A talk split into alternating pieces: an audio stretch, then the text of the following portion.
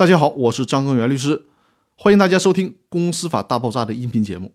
今天要和大家分享的话题是：股东能申请法院指定清算组吗？首先要说一个知识点：公司登记机关只能吊销具备解散条件的公司的企业法人营业执照，但是呢，不能跨越公司清算程序直接为其办理注销登记手续。接下来，我们就得解决强制清算当中一个很尴尬的问题了。按照公司法第一百八十三条的规定，逾期不成立清算组进行清算的债权人，注意这里提到的是债权人，可以申请人民法院指定有关人员组成清算组进行清算，人民法院应当受理该申请，并及时组织清算组进行清算。这就意味着，公司法仅仅授权公司的债权人申请法院指定清算，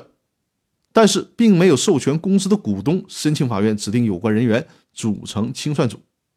于是呢，在股东不清算，又没有债权人申请法院清算的情况下，就陷入了僵局，这个公司也就成了僵尸企业。这显然是非常糟糕的局面。而且，因为不能及时清算，公司的股东还有可能因此对公司的债务承担连带责任。这是很危险，也是很麻烦的事情，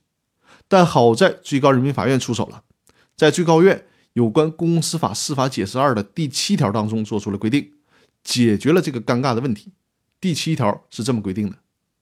公司应当依照公司法第一百八十三条的规定，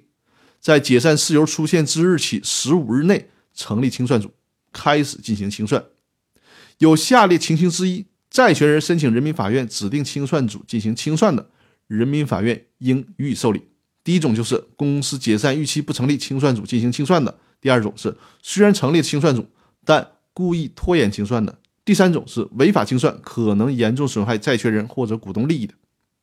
具备了本条第二款所列的情形，也就是这三条的情形，而债权人没有提出清算申请，那么公司股东申请人民法院指定清算组对公司进行清算的，人民法院应予以受理。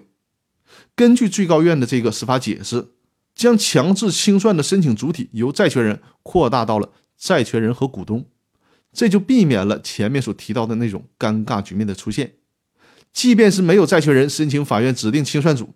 公司的股东也是有机会自己向法院提出由法院指定清算组对公司进行清算的。